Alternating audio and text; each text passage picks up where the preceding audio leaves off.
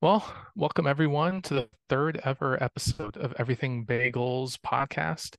Uh, this is Zach here with Anna, and I hear that you recently had uh, not an NWSL, or really WOSO related soccer experience recently.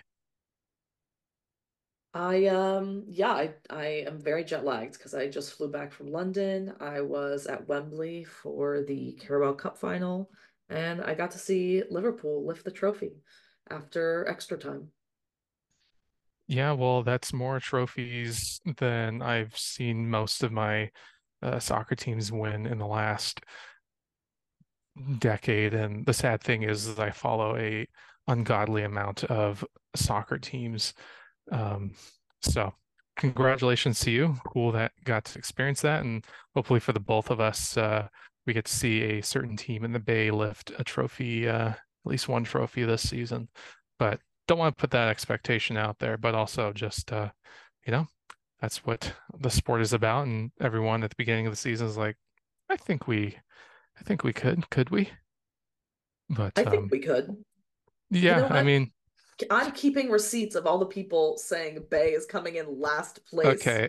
Yeah, we maybe yeah, I mean we could talk a little bit about that off the top. Um to kind of invite people in. It's been a little bit so we can be a little feisty at the jump. Um but yeah, I, it's been funny because there is the and I'll mention them again uh, later in the podcast. Uh, I'll see if I can scroll down far enough to um, get their names. Thank you. Um, Evan Davis and Eric Morgan host a podcast I've been listening through a lot called Expected Own Goals, which focuses on U.S. Women's National Team and uh, NWSL, among other things. They also touch on European soccer. And so they were um, talking a lot about Bay FC. They essentially had like a Bay FC episode. I mean, it's focusing mostly on the signing of uh, Kuda Naji, who we're going to get into. Um, and you know, they were talking about how like at worst they put expectations out there, depending on if uh, there's supposedly another major signing that could happen for another NWSL club that could shake things up. But you know, I don't know what that might be. I mean, there's some speculation, but anyway, they said that they feel like at worst uh, Bay could be like a fourth place team, which is crazy for an expansion team. But yeah, on the flip side, we've seen people saying Bay could finish last. I am not going to put any expectations on where Bay finishes, mm-hmm. except I think they'll finish top half.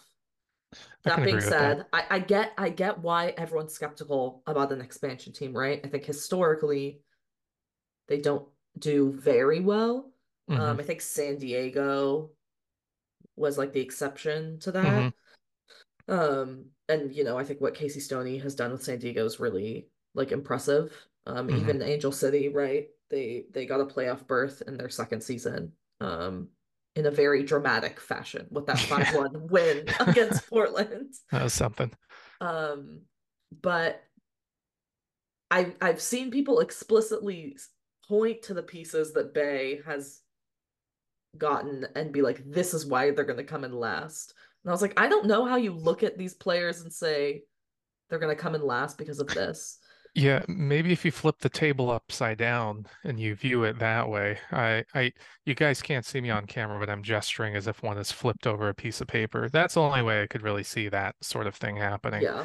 Uh, unless literally like, you know, I'm knocking on all the pieces of wood in my house. But like, unless there was massive injuries, which again, like that has nothing to do with the players that are brought in. That's just what can happen. Like, you know, we've seen a lot of unfortunate ACL injuries come up in recent weeks with um, Jun Endo at Angel City, Mia Fishel with the U.S. Women's National Team. Uh, it's something that can happen, and then you know we'll we'll mention a bit later, but our very own um, non ACL injury, thankfully, but Scarlett, um, you know, suffered um, bit of a seemingly minor, thankfully, injury. Um, so outside of things like that happening, I feel like, yeah, expecting Bay to finish last, and especially when you have, you know, on the other side of expansion, Utah, who, you know, I, I fault I there's no way to fault their players about this, but they haven't really brought in any game changers seemingly, and you don't always need them, but also you know, if you look at the recruitment Bay has done and think this is how you finish last, like I don't, I don't really understand it. I guess I'll, I'll just leave it at that. I think some of it's got to be just folks wanting to be contrarian. Um, sure. Or and. I think some, yeah, I some of it's jealousy, and I think some of it is genuine misunderstanding of some of the leagues these players are coming from. Mm. You know, I think most folks are familiar with Barcelona mm-hmm. and and how well Barcelona has done on a global scale. Um, mm-hmm. But I think there's, and I'll, I can get into this when we talk about the signing of Racheal Kundananji, but like just a misunderstanding of Liga F in general. Mm. Um, I am not one who particularly enjoys the what league is the best league in the world debate because I don't think any of them are the best league in the world. Mm-hmm. None of them, I think, are at a standard yet where we can make that argument. Um, I think there's pros and cons to all of them. I think you know, I think the big one with the NWSL obviously is is the parity and the le- the high level of competition across teams. You mm-hmm. don't necessarily see that in, in in every league, but that doesn't make players from those leagues not good. yeah, definitely. And actually, in that um, expected own goals podcast episode, which we can also link to in show notes and various other things, one of the things that was talked about was looking specifically at players like um, Racheal and um, who are in, you know, Liga F, which, you know, to give fuller context, one of the critiques that is had about that league is that, you know, it's Barcelona and then everyone else, which I forget how many years on the bounce Barca has won the competition. So there is a bit of truth to that, but at the same time, that's discrediting the various other professional players uh, involved there and the various other teams. But um, long story short, players like Oshoala and um, Kundananji were brought in, and they are players that perform well not only against like minnows but also against like this is using statistics and ones which you know are actually again backed by numbers like they actually also perform well against other higher level teams it's not yeah. just you know farming on um you know minnows stat padding as it were um yeah so i i would agree that i think some of it comes from a bit of reduction and just um again could almost be from a place of defense. I think it is fair to be like, you know what, you don't know how these players are going to adapt, but there has to be a balance to that as well as being like, well, they performed at a high level for a reason, and it's likely that even if it takes some time for them to gel, that they should likely have some similar amount of form in this uh, new league. Completely agree, and I think part of that is what makes a good coach or like scouting team, right? Mm-hmm. You're not the best scouts aren't pulling from the top like the already top teams and already established top players right like that's not feasible you can't just scout mm-hmm. the like you can't just scout Aitana Bonmati whenever you want right that's mm-hmm. not that's not possible financially for mm-hmm. probably any team if she and would then... ever leave Barcelona I don't even want to know how much she's gonna cost yeah, and specifically in a league like NWSL, which has a salary cap, there's just yeah. it's literally made so you can't do that. So you have to focus on having solid players not only at the top of your salary rungs, but also, you know, all the way down to like your draft picks or your non-roster invitees to your preseason. Like you want to be able to develop players across the board and not just, you know, like a uh, Real Madrid Galacticos of the 20 or the 2000s 2010s of just buying every big name player and then again to be fair to the current real madrid they're doing a mix of both of also like bringing in players through academy which you know as far as nwsl goes at this point the equivalent would be you know drafting and being able to build through the draft. So yeah it's it's interesting to see the hot takes we'll maybe have to dive more into them in um yeah in the future in another episode. But um, for now on a bit more of a serious note uh, there was a bit of kind of a recent news topic in general WOSO space that we felt was relevant to NWSL fans Um, whether we touch on it briefly or have a little bit further of a discussion, we'll kind of just kind of see how we're feeling. But um, you know, just for general content warnings, if this is something that uh, you may not have um, an interest in listening to, we'll provide a timestamp to uh, where we go into the rest of the relevant Bay FC news.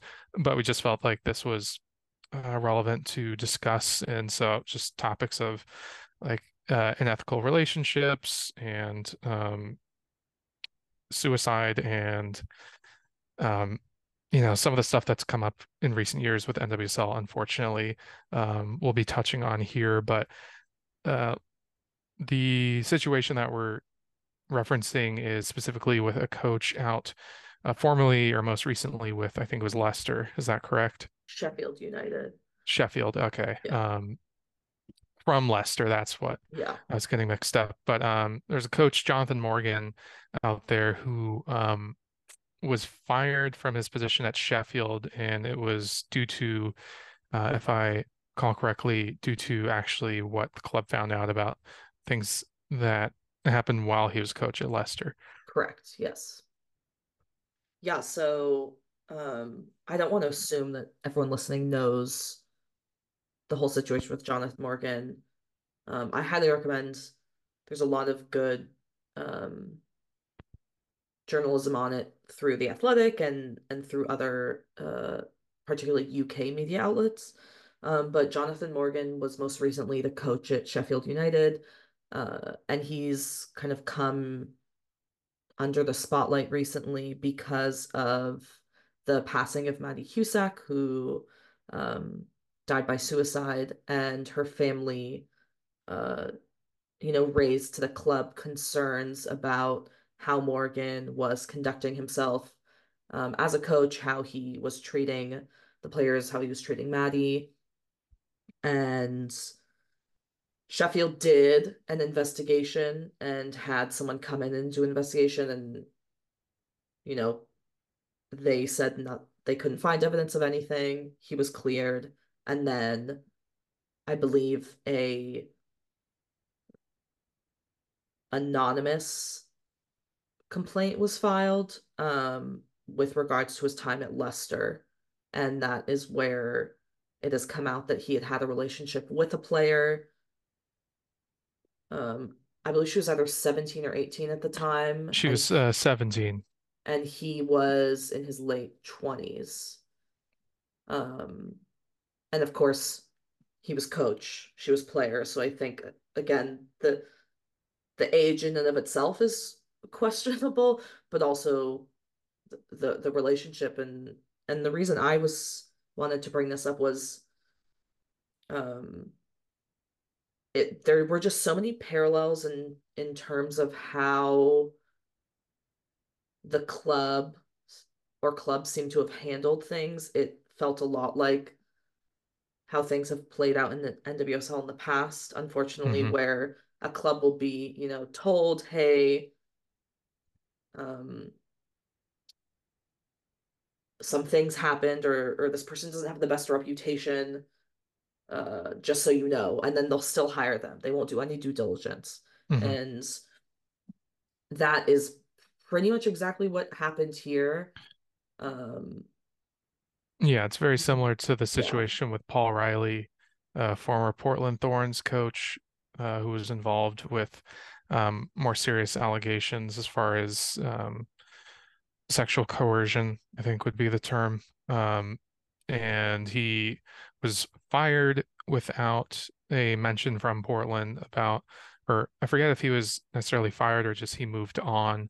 I think his uh, contract was technically up and they yeah, didn't renew it. Sure. That's what makes the whole situation right was so difficult was no one could really pinpoint exactly what had happened. Yeah, and if nothing else, he then went to the Western New York Flash, who were a team at the time, currently now the North Carolina Courage, and they weren't informed of any potential issues um, by Portland.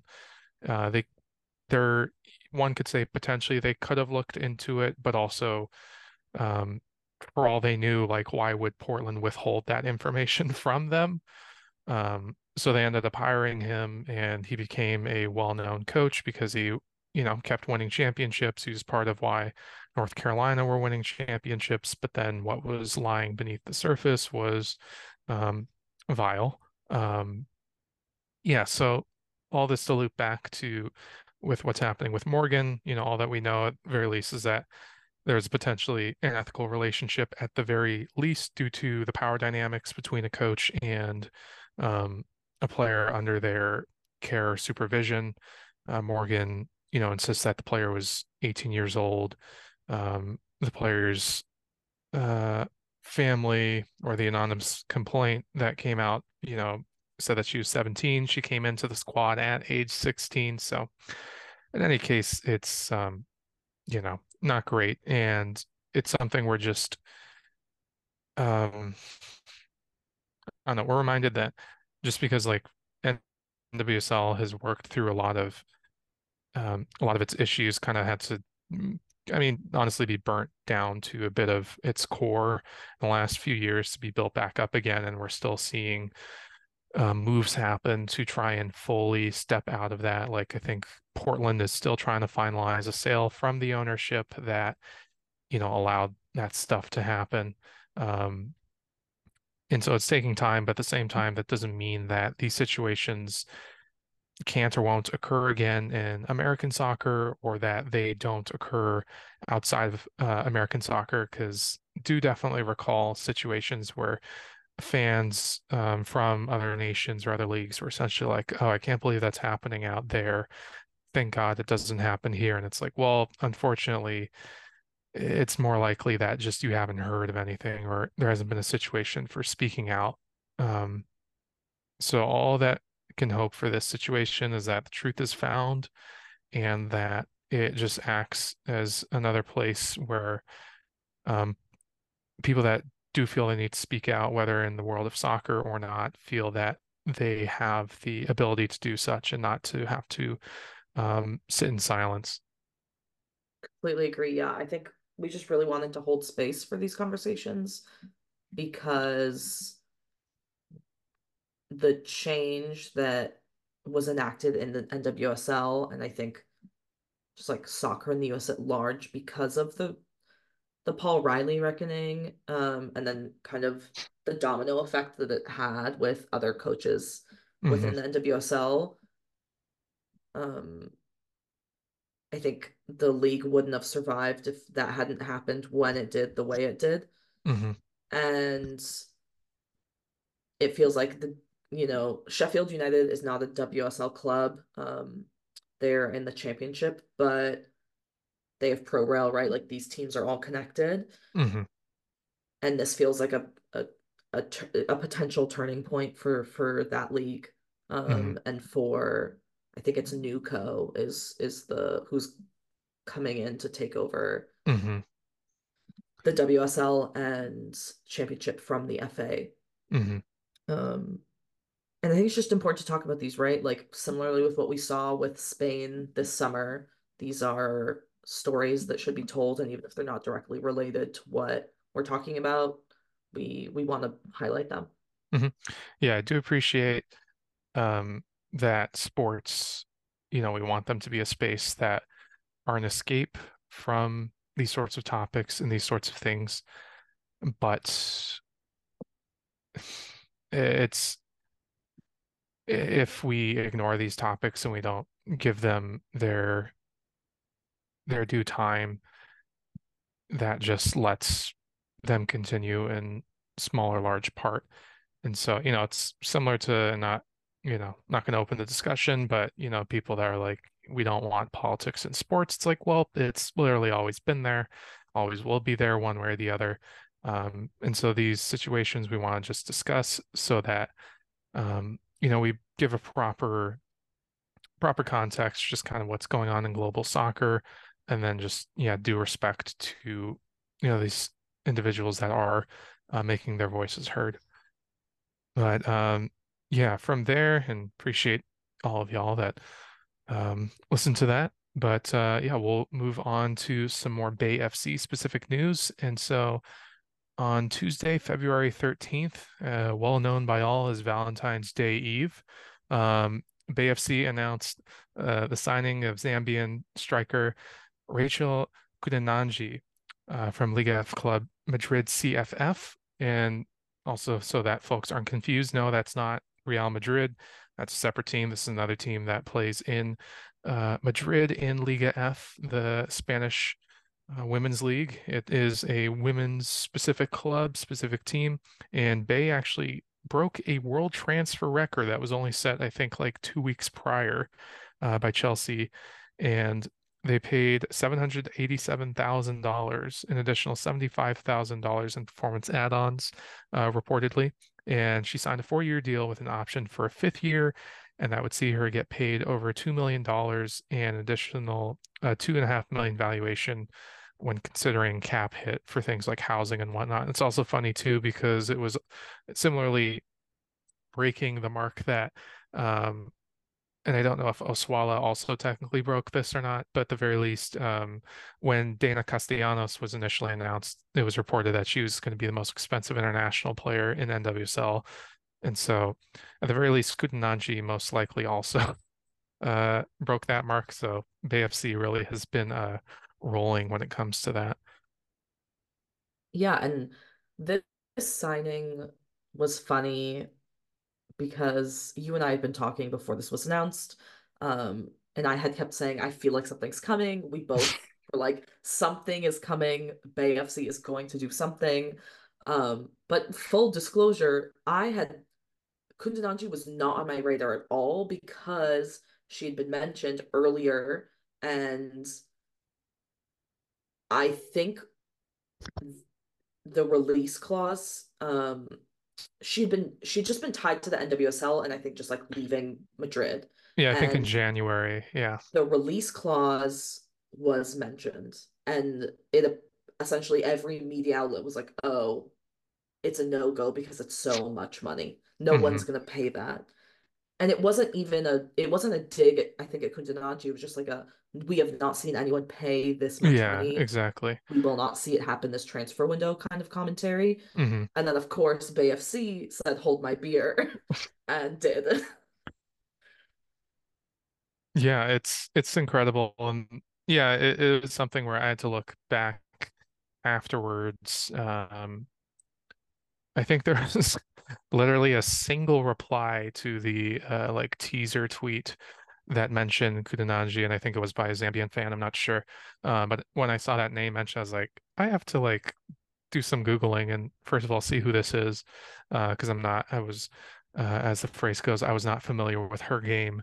Um, but um, yeah, I, I looked. and I think it was early January. There was a mention that there was interest in her from an NWSL team, but the price seemed to be too much, and then suddenly yeah, you had Chelsea. I think it was Mayra Ramirez they signed and broke the transfer record, and then they broke it by I think like uh, one to two hundred thousand themselves a couple weeks later. So we're kind of in unprecedented times. It seems like potentially in the summer we could very well see, um, if not this summer, next summer, the first like million dollar um, women's transfer happen.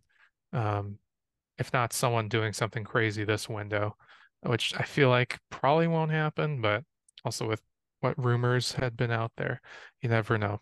But um yeah, I'm really obviously happy with it. It is funny because um you know, there was the the memes starting out with Bay FC as far as uh, I know uh Bridge Brigade put out Brick Wall FC and just also the joke with Bay fans as well as with non-Bay fans. And NWSL fans was like, oh, they only know how to sign defenders. I would constantly joke that they seemingly were legally required to do so because it felt like that at the time that they legally were not allowed to sign non-defenders. Um, but as we had written here in the notes, Bagels FC, as is the title of our podcast, it does feel inevitable with all these attacking international signings that we've gathered, whether big names or uh, more unknown names such as Princess, for example. It's exciting times. Yeah, and I think you you mentioned something that um, I think I want to touch on. We can either talk about it now or we can dive into Racheal specifically and then talk about this. But um, people, you know, these transfer records being broken, and you know, you mentioned you weren't as familiar with Kundananji's game, and so I had been scouring Reddit, you know, before the signing and after the signing. I was curious what people were saying, and and one of the big discussions was I can't believe someone would pay this much for a Mm-hmm. player that's like playing in this league.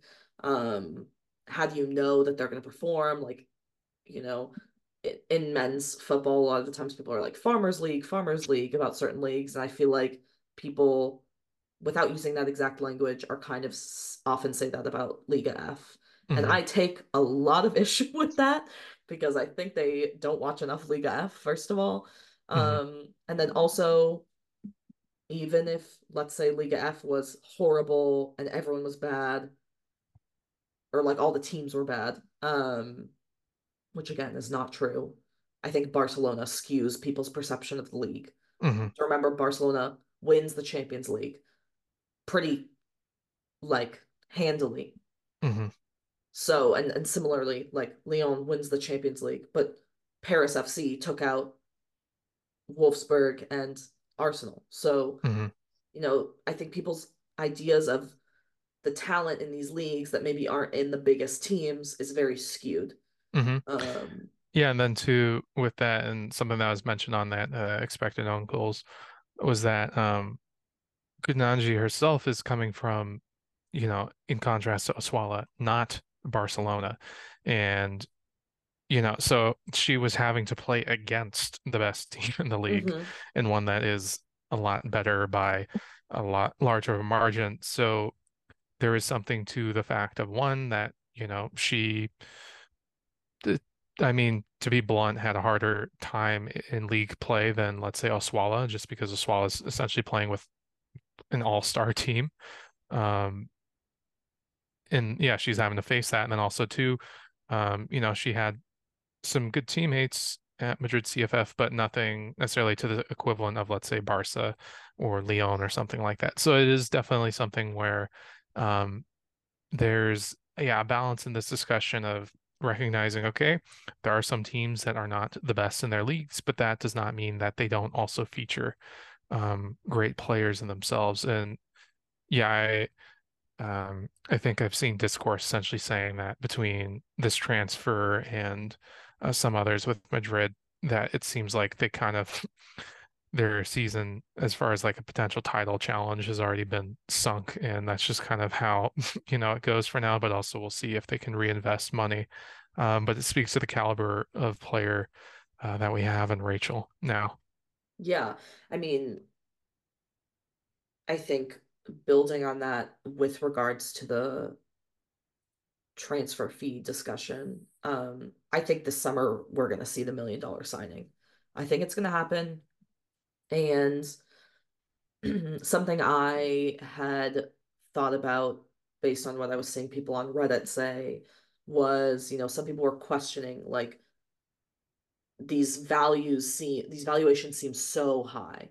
hmm Like they're spiking so quickly. And I think part of it is we just don't we've never had a baseline before, right?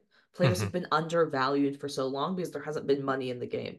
Yeah. Now we're finally seeing some money in the game, and it's like, oh, it can be a lot of money.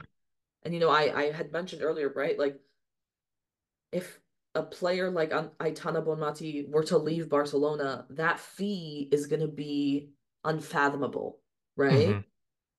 Eh, And I think that when we see a player of that caliber move, it doesn't even have to be Aitana, right? Like, let's say bringing it to NWSL, we see uh, Like a uh Rodman leave. yeah, a Rodman leave or like Sophia Smith. I mean, I think Ashley Sanchez went for way less than she should have. Like, I think hmm within like within the NWSL, transfer hmm fees are way low. hmm But I digress. I think we're just finally starting to scratch the surface of what these players are worth. hmm And so for some people, it feels like overspending, hmm but it's actually not overspending. We're just finally pulling back the reality of of what people are willing to pay. Yeah, and I'd also say kind of on the flip side, and something that's interesting is that, uh, you know, if it seems like these fees are going to keep going up and contract sizes are going to go up more and more.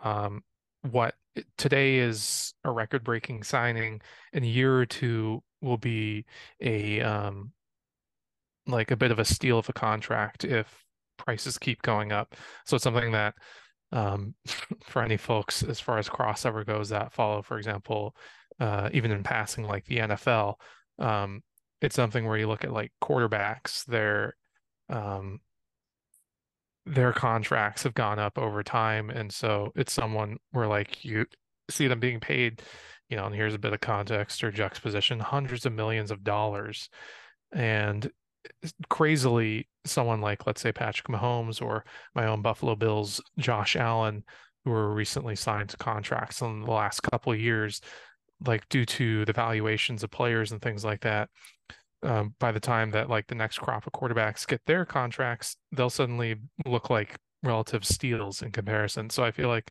could end up seeing a similar thing if um, Deyna and Racheal and Oshoala, if they all end up, um, or Z, as I think her nickname is, um, if they all play up to their potential, then we could be in, you know, just a couple of years being like damn, I'm glad that Bay bought in when they did, because now we have these players now versus needing to pay who knows how much in, you know, a year or a couple of years time. And that's something that we also saw some reporting about as far as why Bay put all this money in right now, uh, and specifically with this transfer in part was because they probably would not have had uh, the amount of um, transfer money as they do now that uh, in the future. And so it's like, okay, why sit on it rather than just using it now on day one and trying to bring in these players from, you know, on the ground floor so that we can have them integrated into the squad at the very start.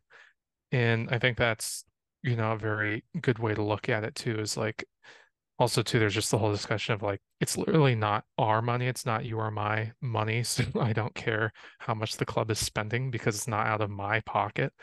Um you know i can critique whether transfers are good or not. Also i feel like out of the, all the transfers that we've seen so far i think that they've all been well placed you know.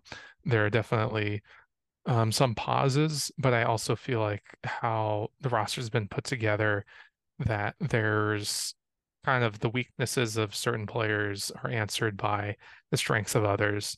So like a critique of Oshoala that I've seen is like, you know, she's trending toward, you know, despite being a world-class player, you know, she's trending toward the relative end of her career or the end of her peak. Um, so you balance that out by signing younger attacking players. Um, and then, you know, the younger attacking players, like let's say a princess, they don't have, uh, she doesn't have as much experience as Oshoala, and that's why you bring in Oshoala, you bring in Jen Beattie, uh, you bring in someone like Deyna Castellanos, who, you know, wasn't getting enough play at City. Uh, yeah, so all that to say, like I've been really happy with the recruitment we've done, and I guess to loop it back to something mentioned previously, the fact that we did start out by like building with a defense and making sure that you know what, even if let's say attackers underperform or are not with us for one reason or another, we have a really solid defense to just not let goals in. Like that's going to be something that's very important um, when it comes to the end of the season. Potentially, let's say goal differential is deciding between you know a playoff spot or not a playoff spot if we're mid-table. Speaking of goal differential, I feel like we can really dive into Kundananji right now. Um, mm-hmm. And I think part of that plays into the age thing as well. I think signing her on a four plus one contract. She's 23 years old, right? That would get her to 27, 28 if she takes the fifth year. That's mm-hmm. like that's peak yeah performance years for it's insane. players. It's incredible. And that's where this money in the long run, I personally think it's gonna be a steal. Mm-hmm. Um but so just to you know, I think a lot of people aren't super familiar with her game, um, or at least the specifics of her game and how well she's done, and then also Liga F in general. So there were a couple of things I wanted to talk about. Mm-hmm. One being last season, she was the second highest scorer in the league. She mm-hmm. scored 25 goals in 29 games played. on top of that, Oshoala was the third highest scorer with 21 goals. so we're getting like true goal scorers. Insane. Here. Um, more goal scoring. Racheal scored in Zambia's first ever World Cup win in a 3-1 win against Costa Rica last summer, which, you know, was one of the multitude of of teams that go, that clinched a, a first win in a World Cup. And I think a 3-1 win over Costa Rica, like Costa Rica's a, a decent team, right? Like that's mm-hmm. that's awesome. Um but this is really what I want to get into. So because I people were getting me heated about how they were talking about Liga F.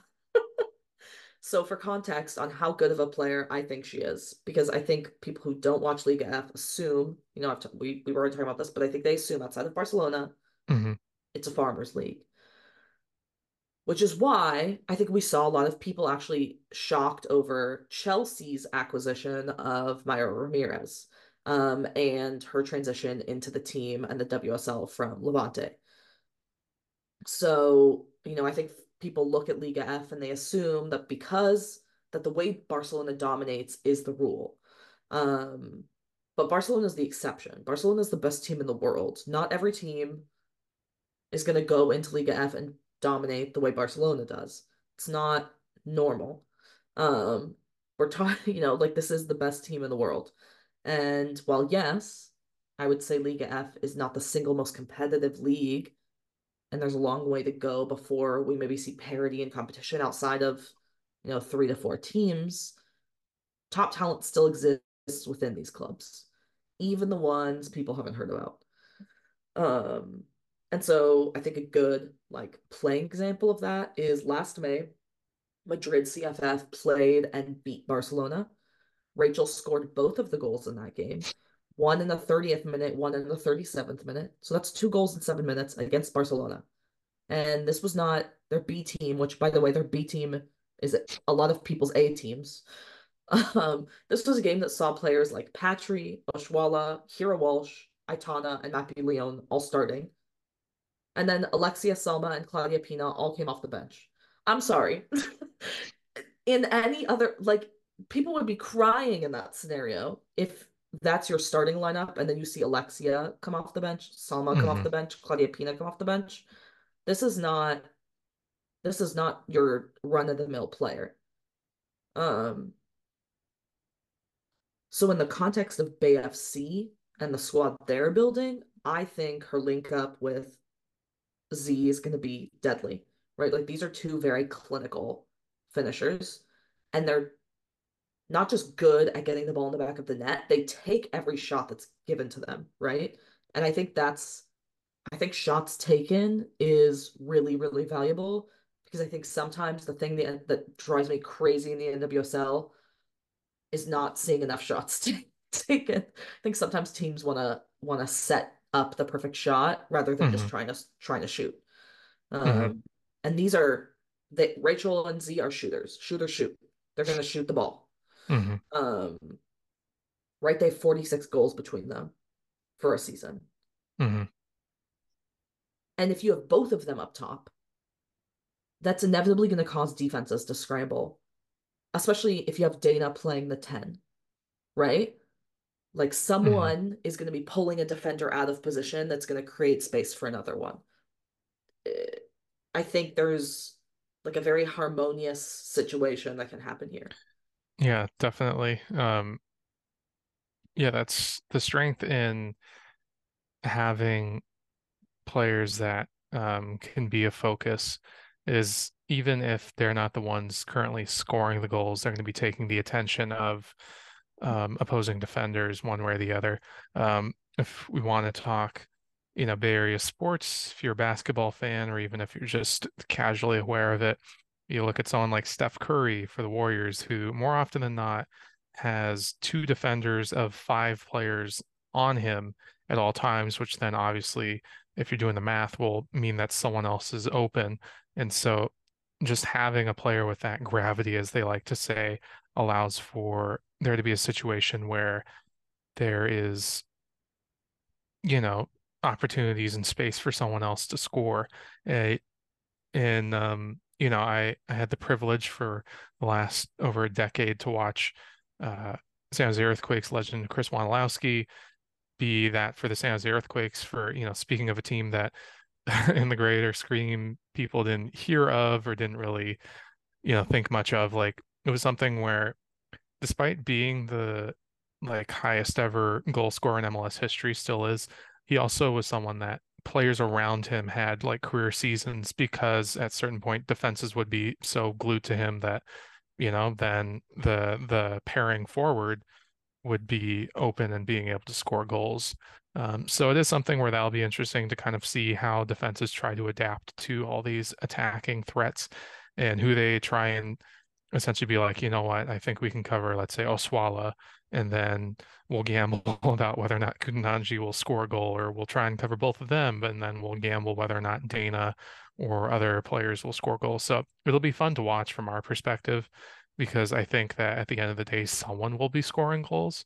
Um, again, steal talking point from expected own goals. Uh, it feels like this is an ad at this point, but it's a really good episode. It was really informative but something they talked about is like essentially Uh, Bay brought in two like potential golden boot contenders and they probably both by being on the same team kill each other's odds, but probably both of them are just fine with that if it means that they're going to be winning games in this league and you know both scoring a decent amount of goals. So that'll be interesting to watch too because it's really funny that you know I don't Unfortunately, I don't think NWSL actually has like a newcomer of the year award, so something that's different from rookie of the year, but feels like um, they could have very well like three to four different candidates for that, depending on how the season goes. Yeah, I I just think there's so much potential, um, and you know we've been talking a lot about Racheal and Oshoala and Deyna and it makes me think of so Lucy Rushton did an interview with the Chronicle, um, and she talked about how she had noticed that most NWSL clubs are built around American players, which it which isn't crazy, right? Like that's not a revelation no. for anyone, save like a, a couple of players now. Pretty much every U.S. national team player is an NWSL it's going to be mostly American players when you're pulling from the college draft. Um, but she had she said she wanted to take a global approach, and specifically something I really appreciated was this this one sentence.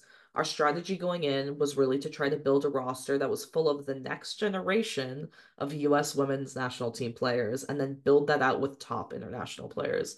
And I think, you know, when you see players like Alex Loera mm-hmm. um, Savy King, right?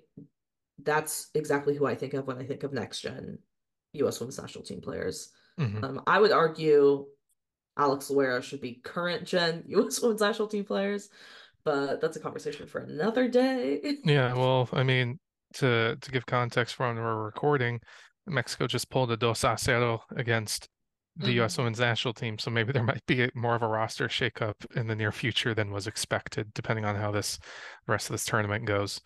But this um, certainly was a choice of a lineup. That is all I will say. Um.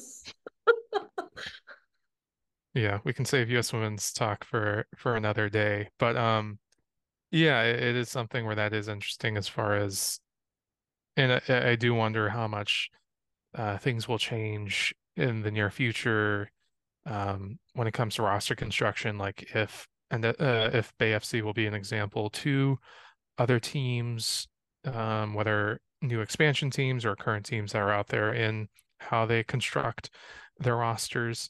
Because um, it was something where, like, I think early on there was speculation about like how will they build out their team, and I think there was a decent amount of speculation from fans that they would build solidly domestically with um, defense and you know some amount of midfield, but attacking they'd look internationally, and then here we are. We're close to the start of the season, and that's what ended up being. And I think that you know this is speaking someone that is not you know not an NWSL player, not an NWSL coach, just speaking as a fan. But I feel like when it comes to like defensive players, I think that's who you'd want to have that have experience in the league. Um, mm-hmm. Um, that is the better option of the two versus like if you're going to bet in someone um, that's from the outside, from an outside league, I feel like attacking or you know forwards are potentially an easier option to to get in there as far as seeing an impact. Whereas if you have a defender, uh, it's potentially a more difficult time trying to learn, you know, opposing attackers and things like that versus if you're already there. Um, that's just anecdotal and just kind of my thoughts. We'll see how it plays out. Um, but I feel like it is something where, you know, in bringing in the talent that they did, and like for example, Loera, uh, when it comes to defensive midfield, like I feel like we're pretty set solid, and so um, yeah, we have a firm foundation for which this um, attack is being built on. Like um, you know, Albertin Montoya, our coach, it's something where he's talked about like he doesn't you know want the players to really have to defend, but also at the same time he has the players to do the job. Um, and so it's something where I think that is going to be potentially a theme for the team is that um, if Bay is firing on the cylinders as it's designed to, as far as being a possession based attacking team, that we hopefully won't be called to do too much defending, but also at times where potentially we are having to endure that, you know, we are going to have more than enough of the experience in the back line for um, yeah, us to be solid there. Yeah, and I mean, even up top, we'll we'll have players who have NWSL experience, right? Mm-hmm. Um, Tess Boade, Scarlett Camberos, they're young, right? Like I think mm-hmm. the front line kind of across the board is trends younger, but they both have um some seasons under their belt in the league mm-hmm. and mm-hmm. I think that'll be really helpful just in terms of aiding the transition and then also aiding rotation. Definitely. Um, I'm always, especially with international players who who play on their international teams, worried about just like how much game time these players are getting, and so mm-hmm. healthy rotation I think is going to be really really crucial. Um, just right, like we're seeing all these injuries. Mm-hmm and I think a part of it is just comes down to how much some of these players are playing. Um, yeah, and, and then I think I mentioned uh, in previous one of the two previous episodes that you know also we're seeing a bit different situation. Kundananji, who's playing week in week out for uh, Madrid CFF, but with, for example, Oshoala or Deyna, those were situations where they weren't playing as much, uh, but they still were playing, and so um, all these players, to one degree or another, are essentially going to be playing a bit more of a full calendar year, like we talked about. Um, you know, Zambia appearing at the World Cup. So you have someone like Kundananji or Oshoala who, like, they've been going since last fall. No, sorry, not last fall, but like fall of um 2022, essentially. Yeah. Um, with how the schedule is working out. And then if they make the Olympics, well, I mean, even if they didn't make the Olympics, because NWSL is a summer league, but um, it's a situation where like they aren't going to get their break until potentially this coming winter. Um, so it is something where we'll see how these players are um, are balanced out with each other. And yeah, I mean, we can be excited about um, are international signings, but you know, kind of to your point, like they aren't, they shouldn't be playing. You know, I can't say they shouldn't be playing every week, but at the very least, they shouldn't be playing necessarily every minute of every match. Like that's not sustainable. That's not um, good for their health, and so that's why we have you know more than eleven players um, on a roster. Yeah, so um, very exciting, but yeah, it's something where it'll be interesting to see as time goes on how much of this um yeah just how this roster kind of from top to bottom gets utilized and just where everyone's places are Yeah, I think they have a bright future. That is my very hot take of the podcast episode. AFC has a bright future.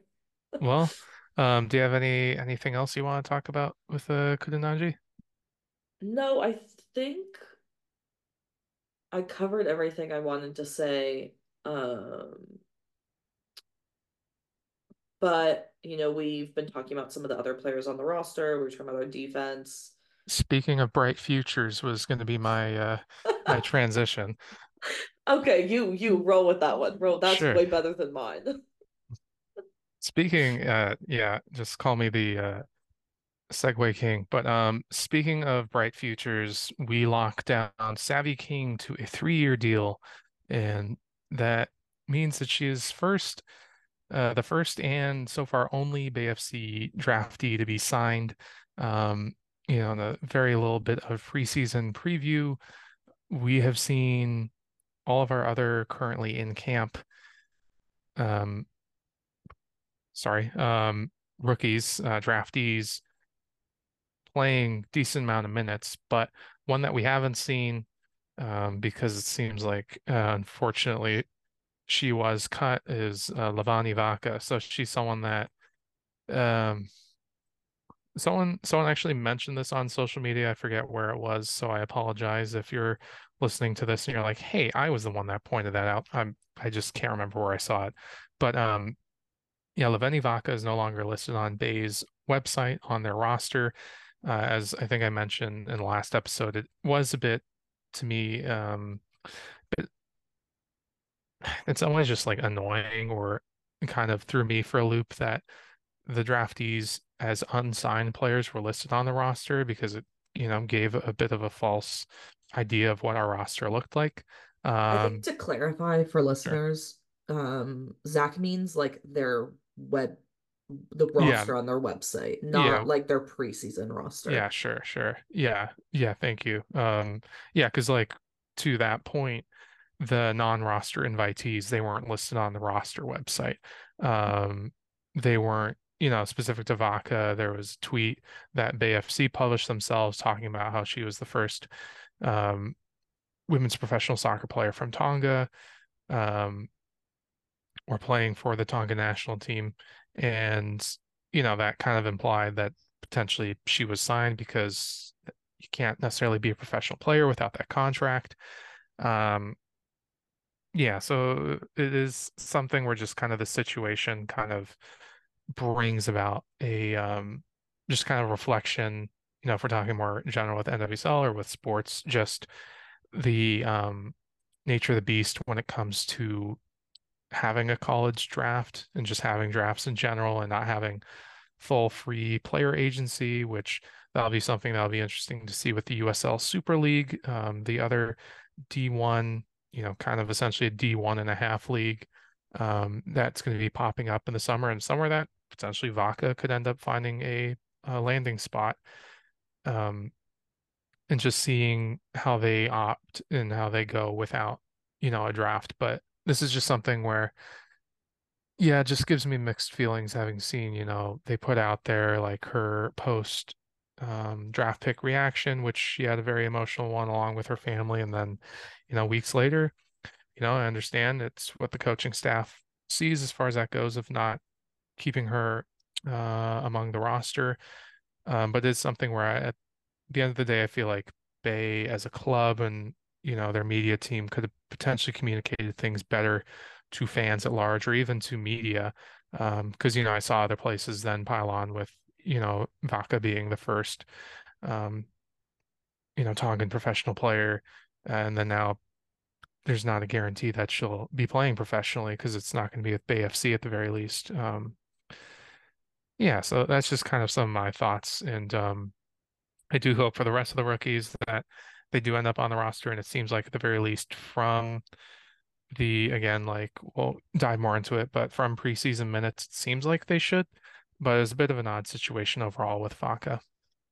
Yeah, I mean, I think it it begs the question of with the persistence of the college draft, right? Like we can talk about life after college draft, but that's not the reality we live in.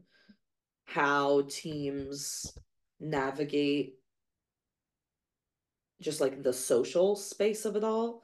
Mm-hmm. Um, because so I was at like I was physically in Anaheim for the NWSL draft. I remember Leveni um getting drafted, how emotional that whole thing was. I think everyone in the room, it was like a second wind, right? Like it was pretty late in the night. Everyone mm-hmm. was exhausted. And and then this happens and her family's screaming, everyone's cheering. It was like this really beautiful moment. Um and right, like a team's gonna want to capitalize on that. The league capitalized on that. I get it. It's it's good content. Um, and I don't really blame like the social teams per se. Sure. Because um, I don't think yeah, I I don't know if, if that's something I put on like social admins, um, more so mm. than just like general team thoughts on how they should navigate something like yeah. the draft because mm. I mean Leveni's not the first person to get drafted and then cut. Yeah. Right? Like it's not the first, probably won't be the last. Um it's the reality of professional sports. Mm-hmm. I think it also then ties into this idea of like why draft someone if they're going to get dropped, but right, like you can never fully know. Yeah. You never fully know. Mm-hmm. Um mm-hmm. but yeah, I, I for me it just you know, even before Laveni, I've always, as someone who's followed the league for so long, mm-hmm. you know, like I think Zach, you and I are both like we know generally getting drafted doesn't mean you're signed. Mm-hmm. Um, I think a lot of people probably don't necessarily know that. Sure. Or they they assume you're drafted, you're in preseason, you'll get a contract. Mm-hmm. and so I think just like maybe expectations around it because but then it also begs the question of like you want the draft to be this like monumental cool thing for these players mm-hmm. if teams then like dial back on celebrating it because of the potential of mm-hmm. not signing a player does that run the draft uh, it's i think it's a it's it's an issue with the draft. It's the draft. Yeah. it's because it's a draft that it's an issue. And yeah. I think the USL not doing a college draft is very, very interesting. Um one, because maybe if it works out really, really well, NWSL will take notes. Mm-hmm. Right? Like I think the USL existing, USL Super League existing will um, be like a good learning lesson for both the leagues, right? Like they mm-hmm. can they can learn from each other, grow, push each other. Mm-hmm. Maybe my spicy take is, and I was telling you this before we started recording, I partly think one of the reasons the USL Super League can forego doing a college draft is because the NWSL does a college draft. Mm-hmm. And plenty of players put their names in and don't get drafted. Mm-hmm. um, and I think or players will then eventually get cut, right? Mm-hmm. Um, and this is not to say that I view the USL Super League as like taking this, like getting the leftovers because I don't view them that way at all. Um, I just think that's like a very easy, uh, like d- dots to connect. Mm-hmm. If I was if I was the commissioner of the USL Super League, I would say we're not going to do a draft. There's already a college draft happening mm-hmm. that we can benefit from without having to lift a finger. Um, but maybe that's my spicy, cynical take. uh, I feel like there is some truth to it. Um, you know, and then there would be a potential situation that um, that does attract certain players that that free agency is something where like, you know what, I potentially can stay in the US, but play for a team that I actually can choose to play for. Um, and let's say a Mia Fishel esque situation where Mia Fishel was someone that um, I think she was drafted by Orlando, if I recall correctly. I will um, but... never forgive. Sorry, I have so much beef with how that whole thing played out. yeah, that was absolutely bizarre. Um, the second, speaking of, sorry, I keep cutting you off, but oh the no, second and the second um, Amanda Cromwell was suspended from Orlando Pride, the fact that no one, at least as far as we are aware, the general public, no one at U.S. Soccer got on the phone and called Mia Fishel up and said, "Hey, we effed up. We are so sorry you got drafted by your old college coach, who clearly is not not coaching in the league anymore for reasons. Um, like how do we make this right? Either on a national team level or with the NWSL, whatever, right? Um, because I think, yeah, I just have so much beef with how that all played out, and part of it was because of how the college draft is set up. Yeah, yeah. I I do think and yeah, for to finish the thought with Fishel, she was in the NWSL draft drafted, but then decided to go to play in Liga MX Femenil down in Mexico uh, for I think it was Tigres. Um, and then she went from there to transferring to Chelsea uh, in the WSL out in England. And so she was a um, first well-known NWSL draft dodger and um, you know, was able to get free agency the way that she wanted versus, you know, going to, let's say, Orlando with a coach that um, she didn't have familiarity with or didn't want to play for. Um, and, you know, either way, whatever team she'd end up with, she would have to accumulate a few years in the league to be able to then eventually have free agency. Um, so yeah, it'll be interesting to see all that comes with uh, with USL. But I do think that um, because MLS is in a slightly similar but different space of the their draft meaning less over time. Um, but yeah, from the NWSL perspective, the draft does still mean a lot.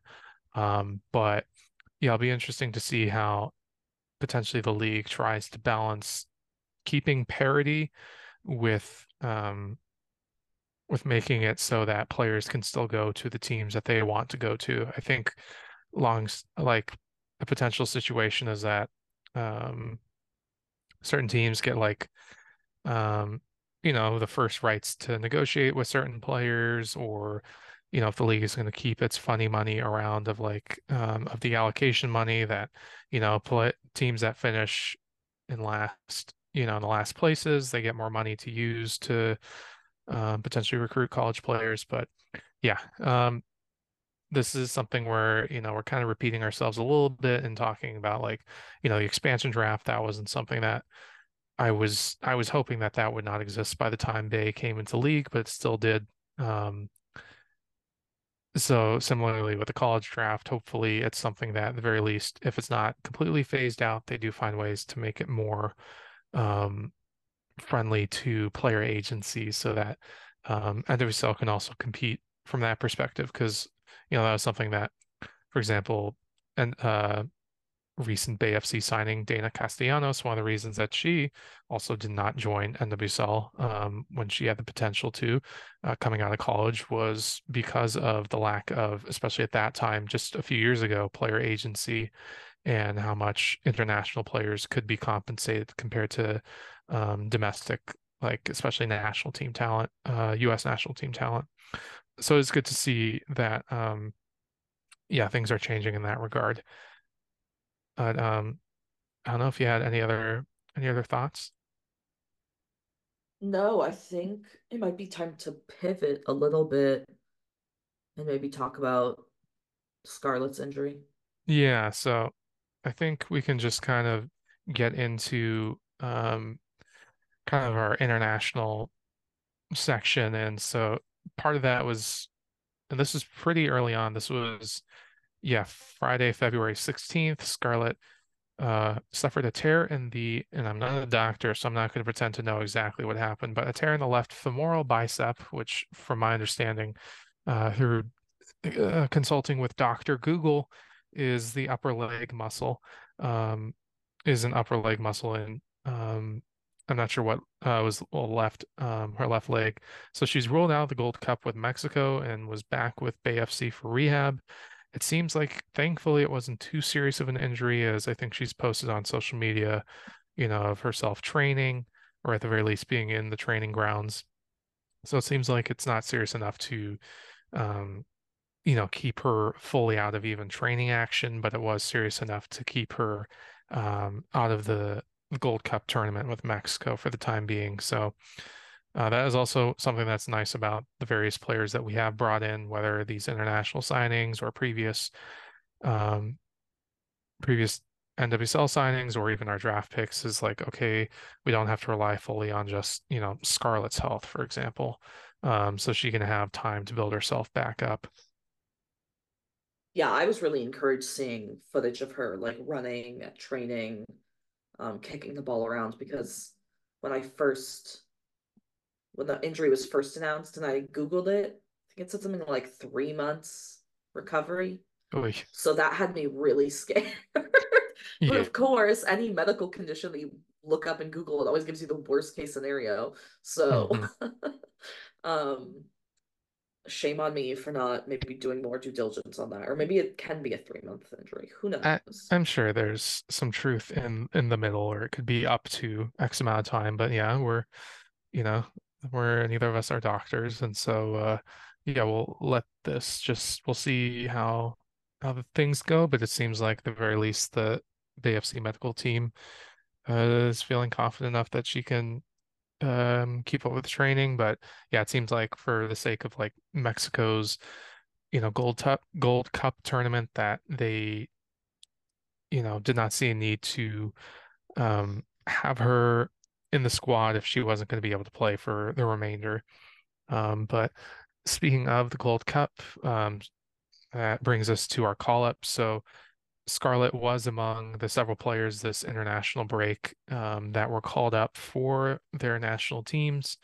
Um, but sadly, yeah, in the case of Scarlett, she didn't even get to play a single match because of the timing of her injury. Uh, we had another player called up to um, a Gold Cup roster, and that was uh, Proulx, and was called up as the seemingly the third string goalkeeper for Canada. Um, it's something where it's just very interesting to observe the Canadian national team these days as you know we just unfortunately have seen kind of echoes you know speaking kind of to what we talked about earlier as far as seeing echoes of like NWSL um, scenarios within other leagues uh, as far as not great things. Um, we're seeing that with the uh, Canadian soccer players suing um, their own federation for $40 million claiming negligence, a fiduciary duty. And so that's the backdrop of all these matches being played right now. Um, but Proulx, more specific context to her, she hasn't played in Canada's first two matches of the group stage, which were on the 22nd versus El Salvador and on the 25th versus Paraguay. But um, Canada's coach, um, Wilkinson, she had mentioned that she's wanting to see as many minutes as possible from the various players of the Canadian national team before the Olympics. And so there is hope that there is a hope that potentially Proulx could finally get um, some minutes Wait, again. Can I interrupt you? Yeah, sure. Canada's coach is Bev Priestman. Oh, Priest. Oh, I was seeing. Thank you. I was seeing Wilkinson. Um, because yeah, yeah. Yeah, she recently got hired by Wales, and uh, yeah, that's my mistake uh, a little bit of a howler there. Sorry, Bev Priestman. Um, she was um, mentioning recently that she was wanting to get the um, yeah the most minutes possible out of the variety of players. And so, and although, yeah, as we mentioned before, with the Dos a Cero going the way of um, the US, maybe that will lead to not wanting to experiment as much with rosters, but also you know you only have so much time before the Olympics, so um, we'll see. Hopefully for Proulx, she does get minutes because if she doesn't here, I doubt that she would in the knockouts unless there was injuries to the other goalkeepers. Um, but yeah, it is. We were talking a little bit a little bit about this before we start recording, but it is really ironic that the one tournament that is broadcast reliably in the US um, features two players that we couldn't watch potentially um, play due to, you know, Scarlett's case injury, and then in uh, Proulx's case, potentially due to just where she stacks on the roster. Um, yeah, I don't know if you had any thoughts as far as uh, Proulx or the Gold Cup. Um, with Bay FC related stuff, I I don't really have anything to add. Um, yeah, sure. What you just said. Yeah, well, um, the other major tournament that we have Bay players at are the third round of qualifiers uh, for the uh, Confederation, the African Confederation uh, qualifiers for the Olympics. And so this is the second to last stage of qualifying. Uh, Zambia are trying to return to their second ever Olympics after their debut in the last Olympics that took place in 2021. And then Nigeria are looking for the first ever, um, or sorry, not first ever, but their first appearance since 2008. So it's been a little bit. Um, and so if the teams advance from here, they would advance to a final round on um, taking place between April 1st and 9th. And there will be two teams that qualify from that after a home and away fixture. And so um, Racheal Kundananji, who we were discussing at the top, she and Zambia um, have played uh, one match so far. Actually, um, this was this first match took place after one of their teammates, unfortunately, passed away from illness at just the age of 24, uh, Norin Batani. And so I was honestly, I was stunned that the match that the match still happened because it was literally a day later that all these players were playing. But um, you know, kudos to them for their resilience in doing such. Uh, Racheal actually ended up scoring a winning goal. It was a nice little chip. Um, there was a like essentially a fan cam recording because the Ghana FA, you know, God bless them, tried to live broadcast the match, but they were having so many issues on their YouTube channel broadcasting it that there was about like a dozen or more clips of the match. And of course, one of the segments they did not broadcast was when Racheal scored. Um, but yeah, Racheal scored the winning goal in a 1 0 game, and then their next match will be uh, at home on Wednesday against Ghana uh, as the uh, the return fixture. And so Zambia, they just need a draw to move on to this fourth round where they would face the winner of Morocco and uh, Tunisia. Yeah, it's Olympic qualifiers are interesting. I think especially looking at, you know, what it takes a CONCACAF team to qualify, what it takes an AFCON team to qualify, mm-hmm. European teams to qualify, right? Like we're saying mm-hmm. Nations League for the first time. Um, but I think it's a fun way to see our international players play. But yeah, just like you, I wish there were easier ways to watch that. Yeah, and speaking of that, um, Oshoala with Nigeria, they did not have any broadcasting, at least anything that I could dig up. And um, Oshoala started in a 0-0 draw away to Cameroon on Friday. She was subbed out in the 71st minute. And then, pretty surprisingly, she actually did not start against Cameroon uh, in Nigeria. She was subbed in in the 60th minute, and Nigeria ended up winning. I think it was one nothing in this fixture. And I saw I, I tried to do a little bit of research, just see what the general um, thoughts were on that, and I saw one, literally one article from you know Nigerian outlet that was like, you know, something to the effect of like Oshoala shock benching.